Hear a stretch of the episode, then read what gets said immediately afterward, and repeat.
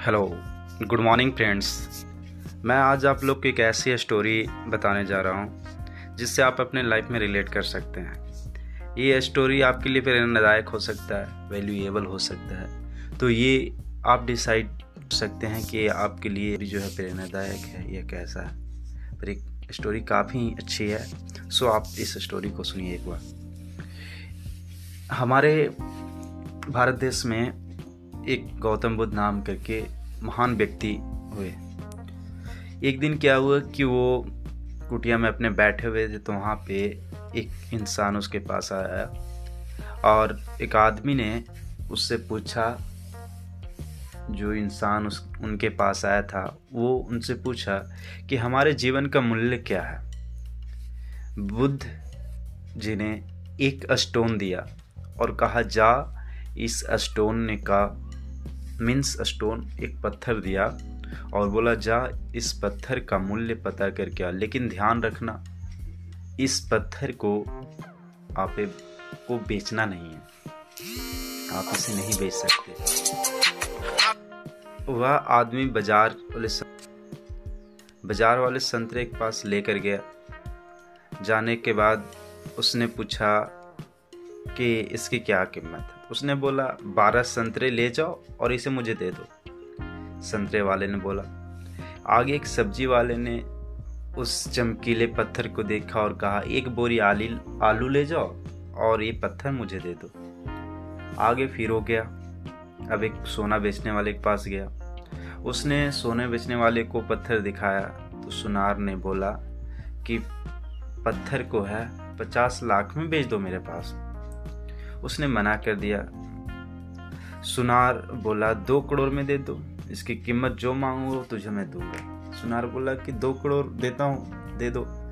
तुम इसकी जो कीमत कहोगे मैं देता हूँ। उस आदमी ने सुनार को कहा कि, हमें माफ़ कीजिएगा। हमारे गुरु जी ने कहा है कि इस पत्थर को हमें बेचना नहीं है।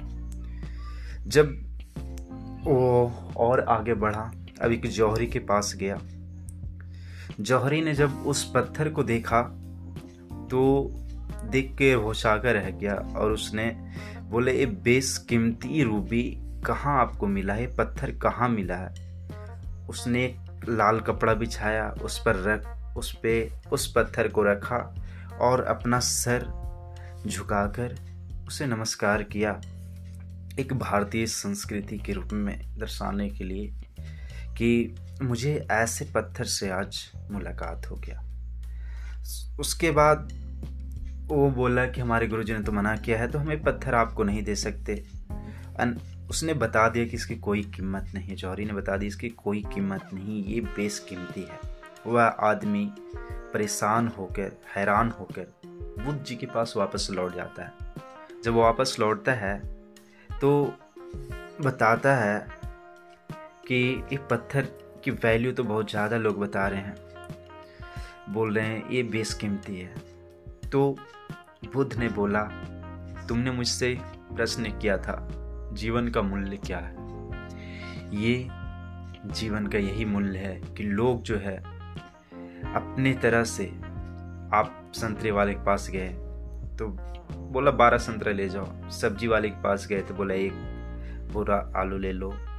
आगे सुनार वाले के पास बोला था, दो करोड़ ले लो। और आगे जब गए तो बोला, ये बेस कीमती है। तो मान्य मूल्य यही है, आपके जीवन का मूल्य यही है कि आप चाहे बेशक ही हीरा हो, लेकिन सामने वाला जो है, वो अपनी हैसियत के अनुसार, अपनी औकात के अनुसार, अपने जानकारी के अनुसार आपकी हैसियत लगाएगा। इसलिए घबराओ नहीं, अपने आप को पहचानो, respect yourself and be unique. आप दुनिया में सबसे अलग हो और आप बेसकीमती हो। Thank you have a good day आशा करता हूँ कि हमारी छोटी सी आशा आपको अच्छी लगी होगी। थैंक्स